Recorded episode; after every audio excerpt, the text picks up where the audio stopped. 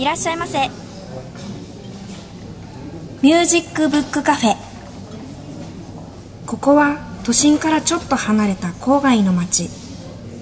その路地裏に音楽と本の好きな人たちが集う純喫茶があります。さあ、今日はどんな本と音楽に出会えるのでしょうか。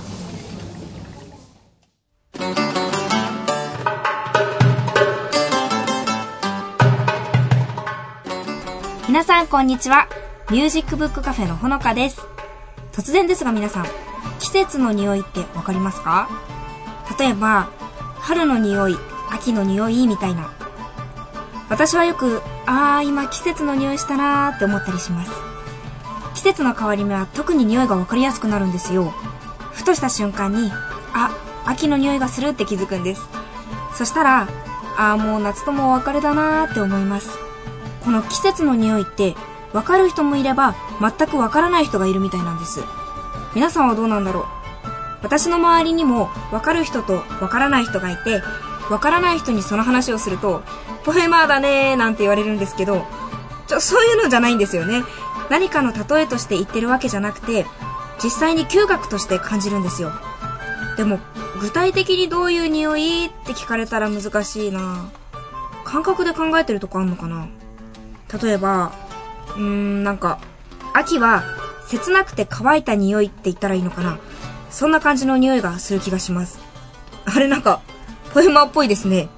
秋の匂いがする期間は短いので、きっとあっという間に今度は冬の匂いがしてくると思います。少しの間、秋の匂いを満喫しよう。さあ、そろそろミュージックブックカフェオープンの時間です。最初のコーナーはこちら。ブックでトーク。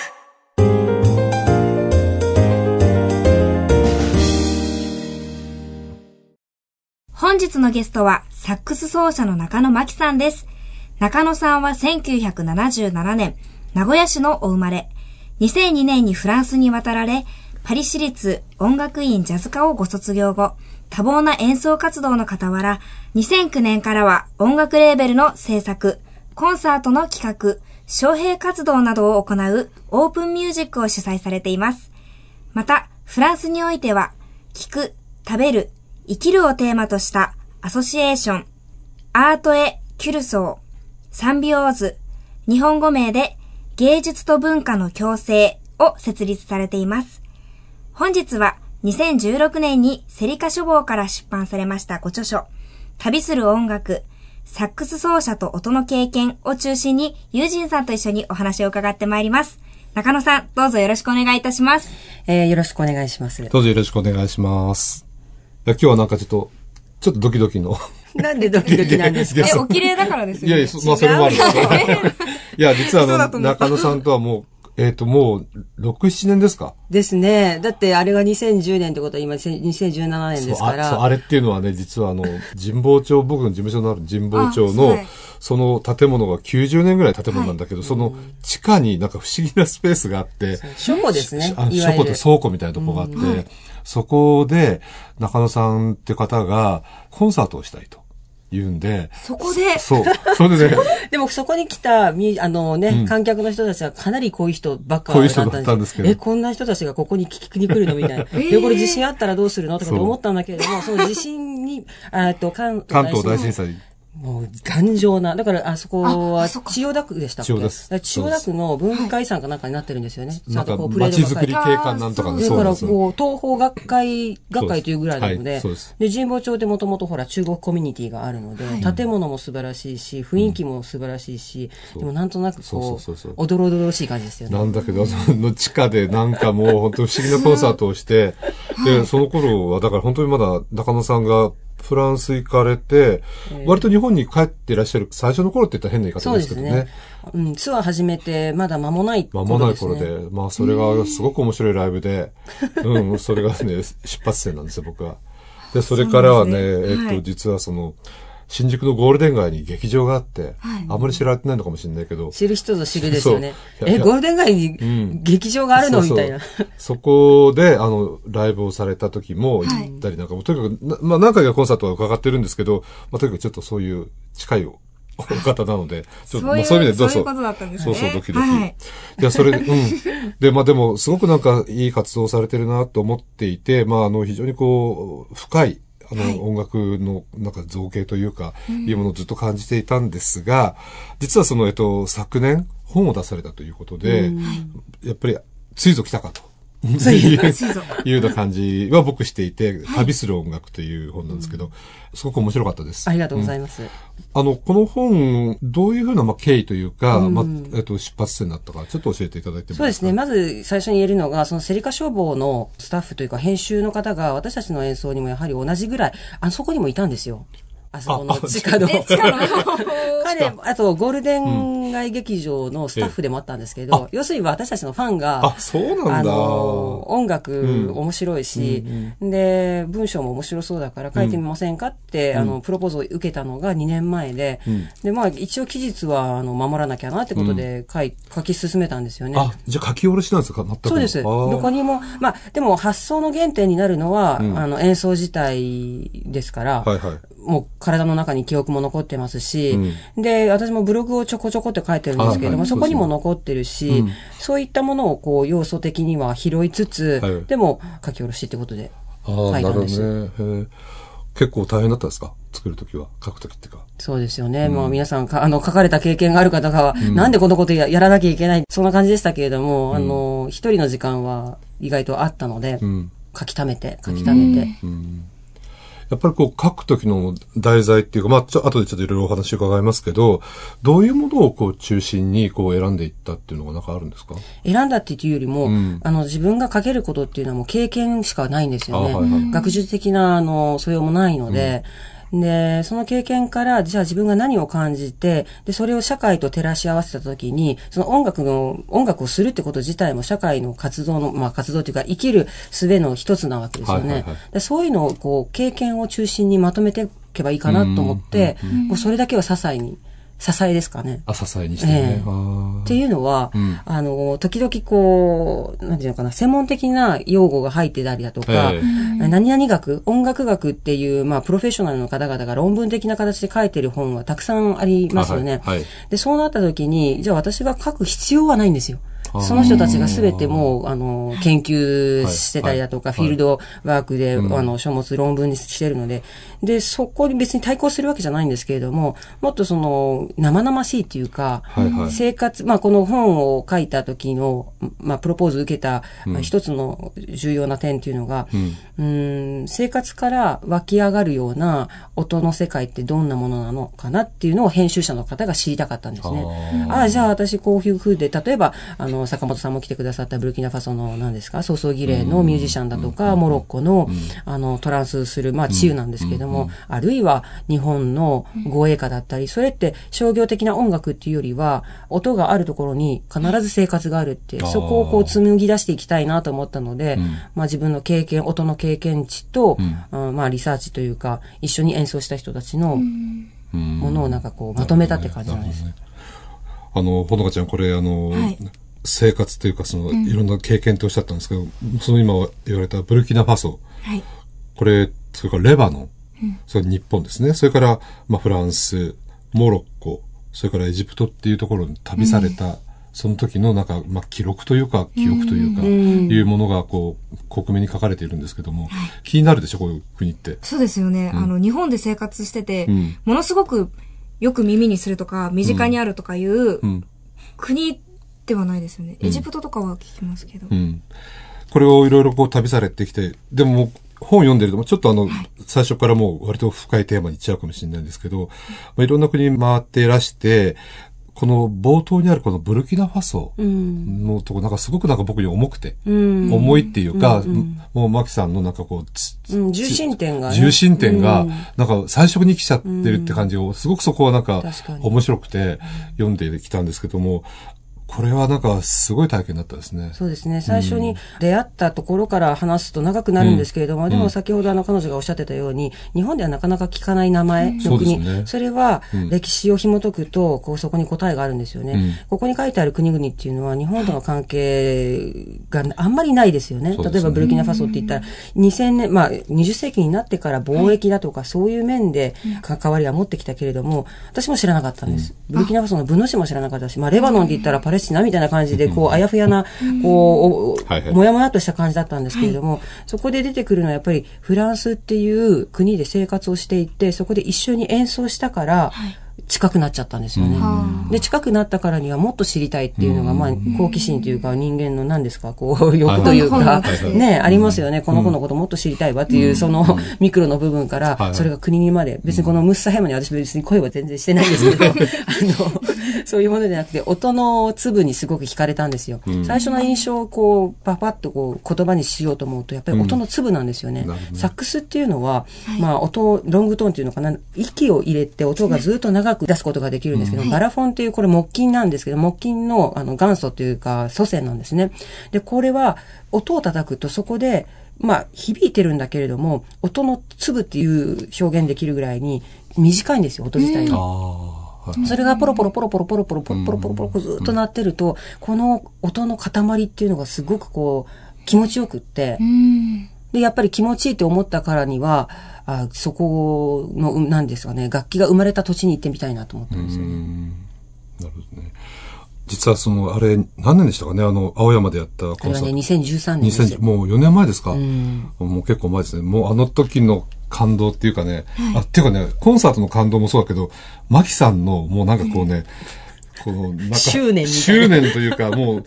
声もかけられないような、なんかね、こうなんかもうオーラが立ってて。切羽詰まってましたね。いや、切羽詰まってたと思うんだけど、本当に素晴らしいコンサートで、今まで僕たちの価値観みたいなものがなんかこう、ぐらぐらと崩されるような。で、その中で、ちょっと演奏とは違うんだけど、マキさんもこの中ですごく大事なことと書いている、贈与。終わった後に、とにかくその、お金を、その演奏家の皆さんに差し上げるっていう、で、しかもなんかおでこにペタってね、千円札、1万円札とかをペタッと貼ってあげて、でそれにまたそれに応えるっていうようなことが目の前で起こったんですね。あれは究極的なコミュニケーションですよね。日本にもほら直吹きとかでおひねりをおばちゃんとかがやるじゃない、その時は5円とか100円とかわからないけれども、でも今坂本さんがおっしゃったおでこにペタっていうので何を発想しますか？なんでコインじゃないんだろうって。そうだ、コインではなくてお札っていうのはミュージシャンの、あなたもミュージシャンのね、やっぱり演奏すると汗かきません？もうなんか緊張で汗なのかを一生懸命ね。そうした時に、よくつくんですよ、お札が。それオチでもいいんですけど、ペタペタペタペタつけ。でもそれは、日本人の感覚からしたら、ちょっと躊躇するじゃないですか。自分がしゃしゃり出て、その人に舞台の上に上がるわけですから。でもそれは逆に、自分の、権威を表すってことでもあるんですね。だから、あそこの2013年の会っていう、スパイラルホールの、そうですね。あそこの地下でやった時も、一番最初に率先して、舞台に上がってお札をつけたのは、私もそういうヒエラルキーあんまり好きじゃないんですけれども、大使館の人たちだったんですよね。大使館のご婦人が、彼女は自分の役割を分かってるんですよ。そうでした、覚えてます。で、その時に、1000円とかじゃなかったんですよ。で、それ1万円でもなかったんだけども、だいたい5000円ぐらいなんですよ。だから、コインをこう、投げるとかそういう次元じゃないんですよね。で、大きいお金を渡せば渡すほど自分の渡したパトロン的な存在感がみんなに分かるじゃないですか。この人はみたいな。すごい。で、そうなると、みんなこう、恥ずかしいことでもないし、本当にこの演奏がすごいと思ったら、渡せばいいんだと思って、ダダダってみんな来ましたよね。すごい、もうダイレクトっていうか。もう直接なの、だから、本当に。表現の仕方が。そうですね。だから演奏家の人たちも僕たちに本当に直接的に音楽を届けてくれるし、で、それで我々もだから直接お金を支払いするということでお返しをするという、非常にこうなんか目に見えやすい、なんていうのかな、こう、関係性が見えたっていうのは。そうですよね。でもあれはもう普通に向こうでやってることですか？そうですね。私も最初行った時に村に行って、マキも貼ったらってこと言われて、そんな、なけなしのお金貼るのかで、思ったんですけど、そういうものだし、そこに信頼性が生まれるわけなので、だから逆に、例えばこの本の中でも言ってるんですけれども、例えばコンサートが3500円で決まっていたらば、はい、その3500円の中に何が入ってるのかというふうに考えるようになったんですよね。で、例えば、すごく話をはしょって言いますと、その3500円の中には経費が入っていますよね。はい、例えば、ホールのレンタル代、はい、ホテル代とか、いろいろ事細かに、うん。で、それプラス、個人の判断で、この演奏素晴らしかったから、渡すっていうのが普通に生まれたら、もっとなんかこう、音楽の環境っていうのが変わるんじゃないかなと思って。うん、確かに。そしたらもしかしたら安倍政権とかそこに税金かけるようになるかもしれないですよね。やめて。話がそれですいません。はい。でもだから、すごくなんか、マキさんのやってらっしゃること自体が、なんか僕たちが普段考えているようなことって、それでいいのみたいなことっていうのを、ちょっとこう、問いかけ直してもらってるっていうか、いうことがすごくあって。この本を読んでみると、今までもしかしたら聞いたことはある音楽かもしれないけれども、はい、でもちょっとこういうふうに牧さん的な視点で問いかけられると、あ、そうかっていうのがかなりありました。でさっきちょっと聞いたかもしれませんが、もう一回その、レバノンとか、フランスのブルターニュ、はい、そのモロッコ、エジプト、この辺、その、国的になんか、やっぱり惹かれたものって特にどういうことがやっぱりあるんですか？私がそこに惹かれていったっていうよりは、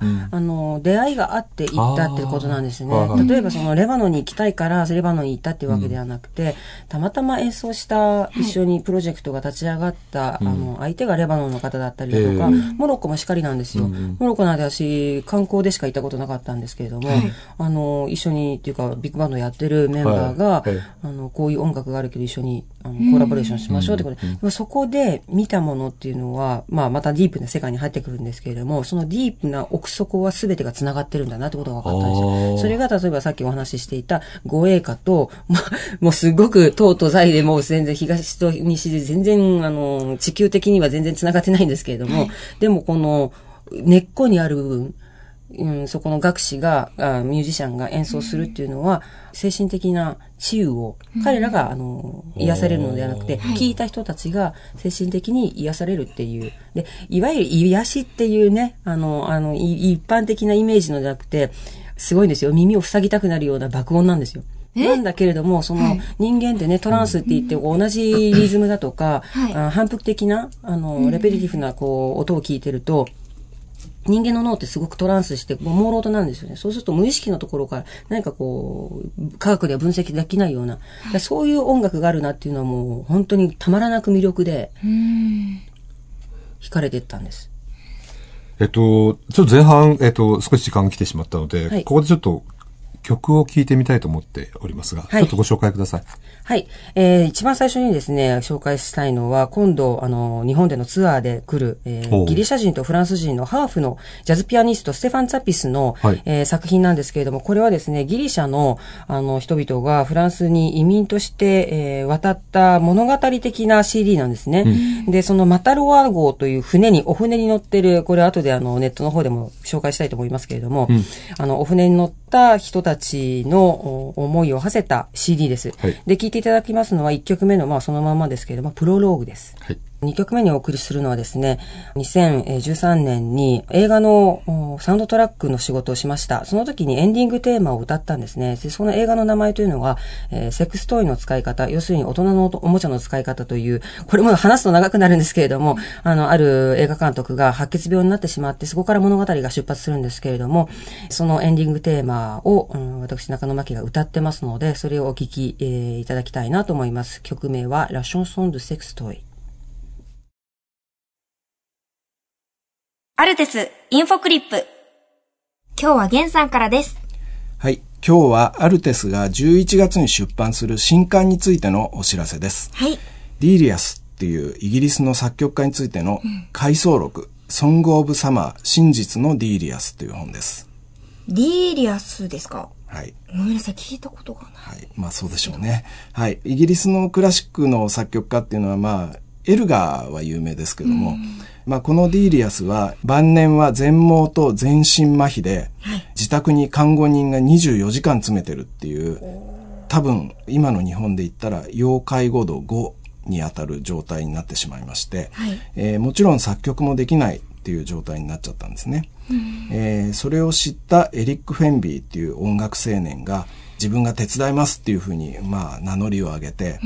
まあ、手紙を送って、それでディーリアスが亡くなるまで6年間ディーリアスの家に住み込んで作曲の助手をするっていう、そういう話です。どうやってこれでも作曲するんですか？最初はディーリアスがタータターっていう、ちょっとこれ映画にもなってるんで、はい、そういうシーンがあるんですけども、そう歌うのを書き取らせようとするんですけれども、はい、うまくいかないんです、なんでうまくいかないかっていうと、音程がめちゃめちゃなんですね。それでまあ最初もうちょっと挫折しかけるんですけれども、はい、その後はディーリアスがものすごい勢いで A とか B とか音名をね、はい、言ってって、それをもう即座にフェンビーがこう楽譜に書き取ってピアノで弾いてっていう、でそれをまあディーリアスがまた聞いて、それでよしとか、そこは違うとかって言いながら、まあ進めていくスタイルがだんだん確立していって、でまあ結果としてはもう本当大規模なオーケストラの曲を含む10曲を超える作品が生み出されるんですね。今バックに流れてるのがまあ、この「Song of Summer」っていう署名の元になった「夏の歌」っていう曲なんですけれども、まあ、これが彼らが初めて完成させた記念すべき作品です。わあ、もう初めて完成させたとは思えないぐらい、もうすごい綺麗で爽やかな曲ですね。そうですね、はい。今回書籍の出版だけではなくて、はい、この翻訳を担当したロンドン在住のバイオリニスト小町みどりさんがディーリアスのバイオリンソナタ全曲を演奏するという演奏会が11月1日の水曜日に東京銀座の王子ホールで行われます。この日がですね、書籍、まあお披露目というか、一般の発売15日なんですけれども、はい、会場で先行販売をいたします。でまたこの本に登場する曲を、中心に編集したフレデリック・ディーリアスの音楽という CD がワーナーから、はい、それから、フェンビーが書き取って完成させたディーリアスのバイオリンソナタを収録したColors of the Heart という CD がナクソスジャパンから発売されます。ディーリアスっていうのはまあ知る人ぞ知る作曲家なんですけど、どこの会社にも一人は熱烈なファンがいて、その人を中心にどんどんこういう動きが拡大しているんですね。まあそれでちょっと僕も興奮してるところです。はい、じゃあまずちょっと整理しますね。はい、小町みどりさんの CD Colors of the Heart はナクソスジャパンから。これはもう発売中ですね。はい。そして、ディーリアスの名曲を集めた CD、フレデリック・ディーリアスの音楽、楽園への道は10月25日、あ、今日ですね。はい。こちらがワーナーミュージックジャパンから、エリック・フェンビーの回想録、Song of Summer、真実のディーリアスは11月15日、アルテスパブリッシングからそれぞれ発売されます。そして、11月1日、水曜日、午後7時から銀座王子ホールにて小町みどりさんのバイオリンリサイタル真実のディーリアスが開催。ここで書籍や CD の販売も行われます。はい。あ、それから10月29日日曜日の、もうすぐですけれども、午後3時からは下北沢の B&B という本屋さんで小町さんと、はい、今回の一連のディーリアスプロジェクトの仕掛け人でもある音楽ジャーナリストの林田直樹さん、この間来ていただいた、ね、はいはい、林田さん、それからワーナーの CD の選曲と解説を担当された音楽ライターの小山田敦さんによるトークショーが開催されますので、そちらもぜひお越しください。本日のゲストはサックス奏者の中野真希さんです。本日は2016年にセリカ書房から出版されましたご著書、旅する音楽サックス奏者と音の経験を中心に、友人さんと一緒にお話を伺っています。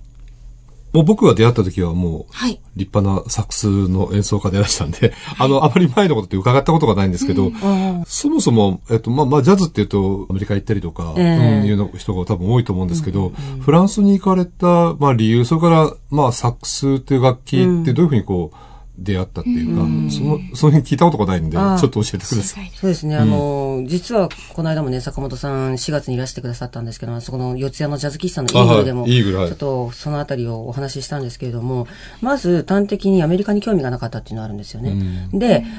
それは感覚的にもちろんいたんですよ。ニューヨークだとかニューオーリンズだとか下見というか、やっぱり海外でいろんな音楽に出会いたいななんて思ってたので、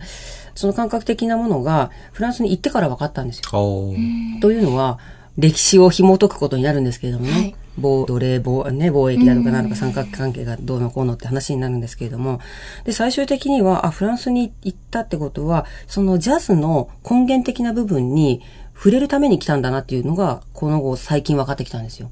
でもちろんその例えばあるジャズファンの人だったら50年代60年代例えばサンジェルマン・デュプレだとかモンマルトルだとかそういうところでジャズクラブがもうわんさかあって、でその当時っていうのは黒人差別がすごかったわけですよね、アメリカは。だからヨーロッパにたくさんのミュージシャンが来てたんですよね。だからそういう時代的背景と社会的背景っていうのもすごく惹かれましたし、でその後に1960年代になると暗黒時代のアフリカ諸国が独立するわけですよね。そこからまたこう面白い音楽文化がヨーロッパに花咲くわけですよね。でそれを消化してというか1世2世3世、今移民の問題というのがすごくこっちにも入ってくるようになったんですけれども、彼らがやる音楽っていうのがまた面白くなってきてる。だからそういう時代の流れにミュージシャンとしているっていうことも面白いなって今感じてます。だからフランスに行ったっていうのは本当に感覚的な部分で、こういう言い方するとまたとんがったって言われるんですけどフランスって大嫌いなんですよフランスに対して何の憧れもないし、サガンのキャフェでキャフェオレがどうのとか全然興味がなかったんですけど、だからフランスに行ってから住んでるところもほとんどが貧困地域の移民ばっかがいるところで、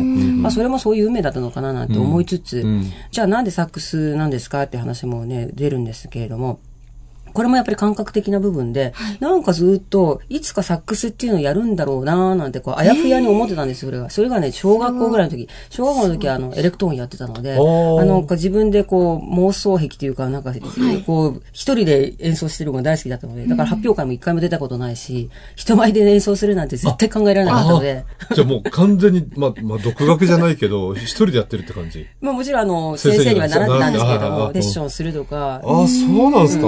か。孤独な人間なんですよ実は。意外と、そうなんだ。本のね最初の方にも書いてありますけど、サックスってすごく音が大きいので、スタジオ借りるお金もないし、ましてや家のね高段の住宅でやれるわけでもないので、近くにあった大学に一人で行って、大学だったら昔は緩かったんですよ、公立の大学とかですぐ隣になったので、そこに練習しに行ったりとかしてたんですよ。だからサックスをやりたいとかと思ったわけじゃなく、なんかいつかサックスって言葉ださえも知らなかったんですよ。なんか金色のこういう形のこう曲がった楽器みたいなのがこうなんかどっかにあったんですよ。どっかで多分イメージ見たんでしょうね。最初に触ったのいつですか？最初に触ったのはあれもなんででしょうね。なんでかわかんないけどブラスバンドに入ったんですよ。その前はなんかそれは中学？いや高校の時なんですけど。こんながたいなので、もう運動部にどんどん勧誘が来るんですけど、レスリングとかなんかよくわかんない。なんでいやいやってお断りして、音の、ブラバーに入って。音の鳴る方にひょひょひょって行って、もうサックス、これだな、私やりたかった、多分。これだなっていう感じで。そこが、原点とか初めてサックスはそうです。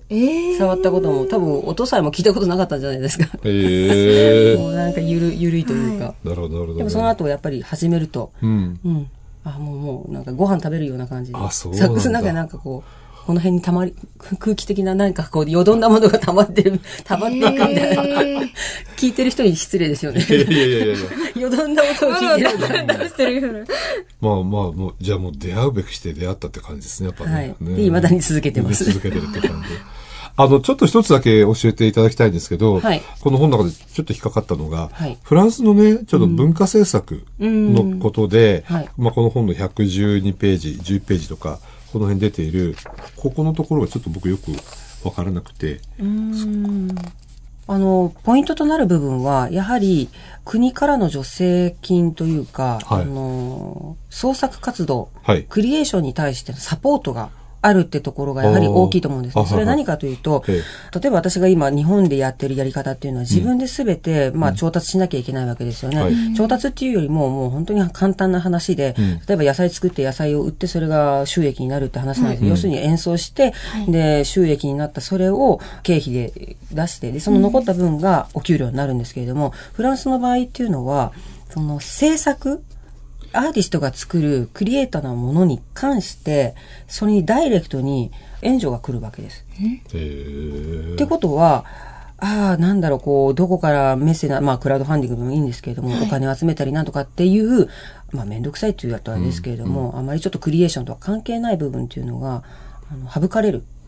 で、もちろんそれを仕事としてる人もいるわけですよ。なんでかって言ったら書類を書かなきゃいけないし、でもそれがすごく綺麗にシステム化されていて、で、国がやっぱりバックアップしてる分、国もその事業、要するにクリエイションに関して、大々的に宣伝をするわけですよね。例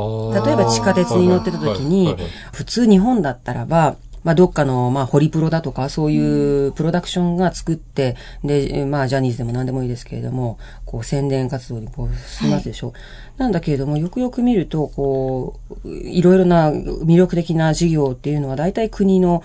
文化庁からの、補助が効いてるなっていう。ああ、そういうのあるんだ。で、もちろん、その、今では、それが削減されたとは言うんですけれども、日本は、そのフランスの、まあ、10分の1以下なんですよね。だから、その、まあ、大体ね、数字的にお分かりになると思うんですけれども、まあ、だからこういうふうに中野さんのやってらっしゃることがみんながもっと知って海外のまあ事例とかね、やっぱそれ大事なことだなって僕思うんですけどね。ねえ、いいよね、やっぱりね、ほのかちゃん、こういうなんか国がね、やっぱり最高ですよね。ただやっぱりそれだけそのクリエイターの高いものっていうのは求められますよね。そうですね。それはそうですよね。そこはでもアーティストの責任っていうかね、これからね。それはもうなくてはならないと思うんですけど。で、またその面白いなと思うのが、批評家じゃないんです。もちろん批評家の仕事もあるんですけれども、かなりその一般的にお金払ってる人たちの評価っていうのかな、それがダイレクトに伝わってくる。要するに、まあ例えば演劇の仕事があるとすると、初日終わって、10日後にはもう人が来なかったりするわけですよね。で、そうなると、もう外れたってことで、で、やっぱりすごくこう、刺激があるというか、そういうのは実感しますね。まあ、逆に言うと競争も激しいし、激しいですよね。そこでやっぱり、まあ、生き残るって変な言い方だけど、そこでやっぱりまだ活躍し続けるためには、やっぱりそれ相当のことをやっていかなきゃいけないっていう。まあでも、それはアーティストにとってはね、そうですね。アーティストの本当の仕事だなっていうふうに思いますね。またちょっと本の方に戻るんですけど、後書きかな？あまりこう、中野さんは本とお友達になるのができなかったって書いてあるんですけど、いや、この本の構成というかあれで、本のやっぱりいろんなこの引用がね、あっちこっちからで、しかもなんかそう結構かなり、まあ、ディープというか、しっかりした本というか、ところから、まあ、引用されてるというか、あれなんですけど、この本との付き合いっていうのは、なんかすごく上手に付き合ってらっしゃるように見えるんですけど、気になる本は、惜しまず買いますね。ただ、いわゆる、なんていうのかな、10代の頃なんてほとんど本読んでないので、で、20代もサックスばっか吹いていて、ただなんかこう、気になるなっていうものは手に取って読んで、梅沢式ですけれども、ここ気になるなっていうところをやっぱり書き留めて、そこからなんか思考が生まれるというか、そこからなんか膨らむっていう、まあちょっと妄想癖っぽいですよね。でも、それはでも直感だと思いますよ、やっぱり。そういうのは貯めた紙が、それこそ兄弟ノートに書いてあるので、それを見ながら、そうか、この時、例えばムッサと演奏した時にこの本を読んでたなっていう、まあ日付とページ数と書いてあるので、なんでこれを響いたのかなって言ったら、やっぱりその経験とリンクしてるんですよね。じゃあ本で読んだことがその日のセッションに何かこう響いてくることってあるってことですね。もう逆の方が多いと思うんですけれども、セッションして何かあったことが本の中に響いてたっていうか、本の中にあったものを取り出したっていう方が大きいかもしれないですけれども、そういうふうにして付き合っていったわけですね。じゃあほのかちゃんもぜひそういうふうにまた本と付き合ってください。ね、せっかくこの番組一緒にねやってるんだから。あともう一つ、さっきいろんな国のお話を伺いましたけど、あえてやっぱり日本がこれやっぱり3つ項目として入ってるじゃないですか。日本っていう国をやっぱりフランスにずっと行って演奏活動されていて、こうやって帰ってきていろんなことを学ばれて、どういうふうに日本の文化とかいうものに対して思われてるのかなっていうのを教えてください。近代以前ですけれどもね、やはり土地とのつながりっていうのはものすごく深かったんだなっていうのは、それは無意識だったんだなっていうのはありますね。また、自分の本からの、引用になっちゃうんですけれども、そういうのを、やはり、発展、経済発展っていう、ね、名のもと、無意識で殺してったんだなっていうのが今の状況で、ただ、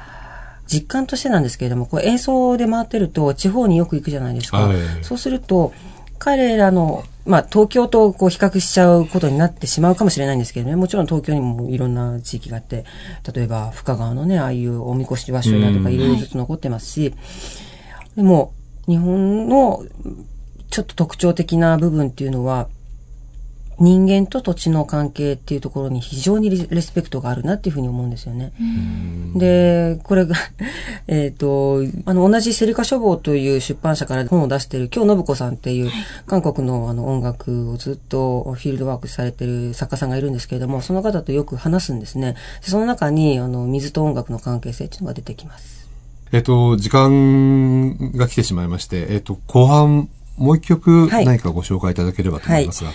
もう一曲で、私の歌で申し訳ないんですけれども、昨年発売された、まあ、10年間同じバンドをやってるんですけれども、その KY と書いてキーって読むんですけれども、その作品がですね、心地よい絶望というエリクサティの曲のタイトルから、アルバム名いただきました。その中に収録されているレバノンの民謡というか歌をね、聴いていただきたいと思います。というのも、これから始まるツアーのキーになるのは、このレバノン人のオリエンタルピアノっていう、これは川出消防新社っていうところから出てる漫画なんですね。で、その漫画家さんが来るんです。で、その漫画家がライブペインティングというか、イラストを描きながら、オリエンタルピアノっていう、要するに平均率では調律されていないピアノを奏でて、でお話をしながらっていうので、レバノンつながりということで、ウィンテルシャラビーヤというレバノンの歌を紹介したいと思います。いや、今日は本当ありがとうございました。で、さっき一度お話があったライブがね、これから続くということで、ちょっとご紹介ください。そうですね。まあ、招聘していただいた先っていうのは、アンシチュフランセって言って、フランス大使館の管轄の場所なんですけれども、これが10月29日でですね、定談がですね、先ほどお話ししていたレバノン人イラストレーターのゼイナ・アビラシェードと音楽、研究家というか学である小沼純一さん、そしてこの本を翻訳された関口良子さんという方の定談があります。でですね、私が一番面白くなるんじゃないかと思っているところがですね、10月の30日月曜日です。神楽坂って皆さんご存知ですか？すごく雰囲気のある場所ですよね。で、そこに赤城神社、赤い城って言った赤城神社なんです。そこに秘密の場所がありまして、そこの会場でですね、本殿の下の会場で演奏をいたします。これが、10月30日月曜日の6時半からですね、その後はですね、名古屋、そして京都、10月22日、ちょっと時系列がずれますけれども、那覇ですね、2つ那覇をやって、新潟、余市、ウイスキーで有名な余市。北海道。そして河口湖ジャズフェスティバルが11月4日、静岡四日市というふうにずっと回ります。この情報はですね、なかなか引っかからないとは思うんですが、アルファベットでオープンミュージック。オープンにミュージックね、打っていただいて、その後にオリエンタルピアノというのをカタカナで打つと、必ずや、3つ目ぐらいに出てくると思いますので、そこにはですね、YouTube の方が上がってますし、このオリエンタルピアノとは何ぞやというのが、事細かに書いてありますので、チェックしてみてください。わかりました。いや、本当に今日は楽しいお話をありがとうございました。こちらこそありがとうございます。今後ともよろしくお願いします。ありがとうございました。ありがとうございました。本日ご紹介した、中野真希著、旅する音楽、サックス奏者と音の経験は、セリカ書房より好評発売中です。次は、野崎陽子の心に効くビタミン本のコーナーです。こんにちは、ミュージックプラントの野崎陽子です。今週のビタミン本は、高野秀幸さんの腰痛探検家をご紹介します。高野さんは、早稲田大学探検部出身のノンフィクションライターさんで、ここで紹介するのは謎の独立国家ソマリランドに続いて2冊目になります。皆さんは腰痛って感じたことはありますでしょうか？私は幸運なことにないんですよね。でね、確かに二度寝して10時間とか12時間とか寝ちゃったよっていう時にあれっていうのはなくはないんですけど、でもこの本を読むとなぜかあれ？自分ももしかしたら腰痛かもって思えてくるんです。ほんと変なんですけど。で、高野さんは40歳ぐらいの頃から、この本が出るまでの3年間、かなりひどい腰痛に苦しんでたそうで、腰が痛くて夜眠れないとか、顔を洗うのも中腰。で、辺境作家の看板を掲げてて、これでいいのかっていうことで病院に行くんですけど、まあカリスマ治療院から見放され、なぜか自分のワンコの、主治医にお世話になったり、心因性じゃないかって言われて心療内科まで通って、まあ結局のところ明確な解決策っていうのは結論を言っちゃうとここの本には出てないんですね。でもまあ高野さんっていう作家は普段こう人が体験したことのない世界を体験してそれを書くっていうのが仕事なわけなんですけど、まあつまりこの本では腰痛がある世界というのを高野さんと一緒に探検したと。だからまあ最高に面白いです。これ腰痛に苦しんでいる人なら多分もっと楽しく読めるんじゃないかと思います。で、高野さんの腰痛は今でも本当に完治したわけではなくって、まあ普通の生活は遅れてるものの完全に腰痛のない世界に戻ってきたとは言えてないということなんですね。曲は今日はアイルランドのグループルナサでザ・ディマーズを聴いてください。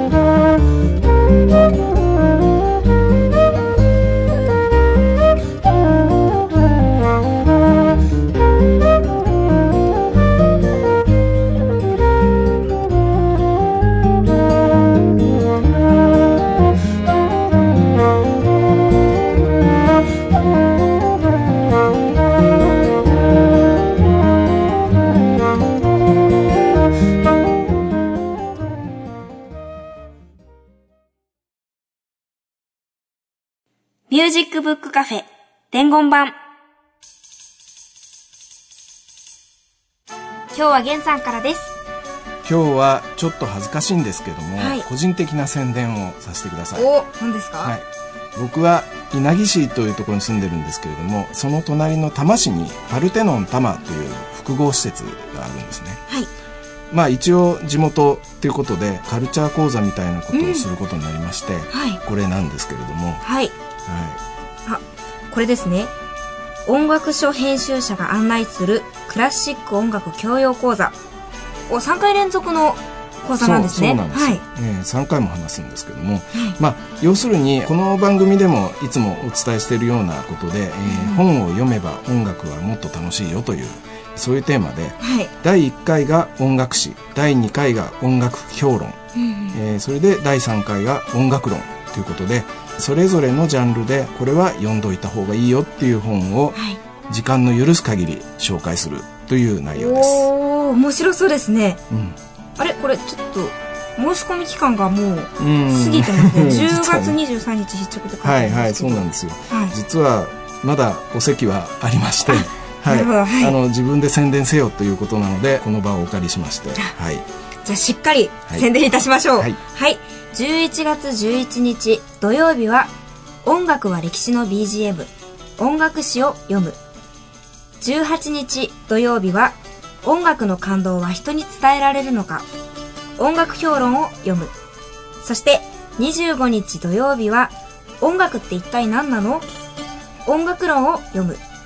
いずれも午後2時から3時まで東京多摩センターのパルテノン多摩5階シティサロンにて開催されています。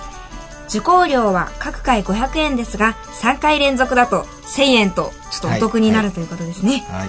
はい、応募期限はもう終わってますので、はい、この放送を聞いて行ってみようかなというふうに思われた既得な方は番組のメールアドレス info@musicbookcafe.jp まで件名をパルテノン講座参加希望としてご希望の日にちを明記してメールをお送りください。インフォメーションのコーナーでした。本日ご出演いただきました中野真希さんから番組をお聞きの皆様へ、中野さんのご著書旅する音楽サックス奏者と音の経験を1名の方にプレゼントいたします。ご希望の方ははがき、ファックス、メールにお名前、ご住所、電話番号をお書きの上、旅する音楽希望と明記してお送りください。宛先は郵便番号 102-8080 FM センター4階ミュージックバードミュージックブックカフェです。ファックス番号は東京 03-3288-8902。 メールアドレスは info@musicbookcafe.jp です。また番組のホームページでもご案内しておりますので、そちらもどうぞご覧ください。ホームページのアドレスは http://musicbookcafe.jp です。なお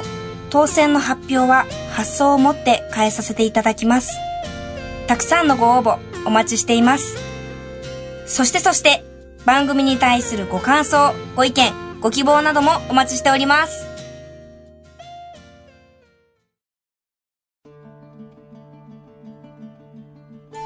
皆さん毎週水曜日の夜に本を紹介してますけど、はい、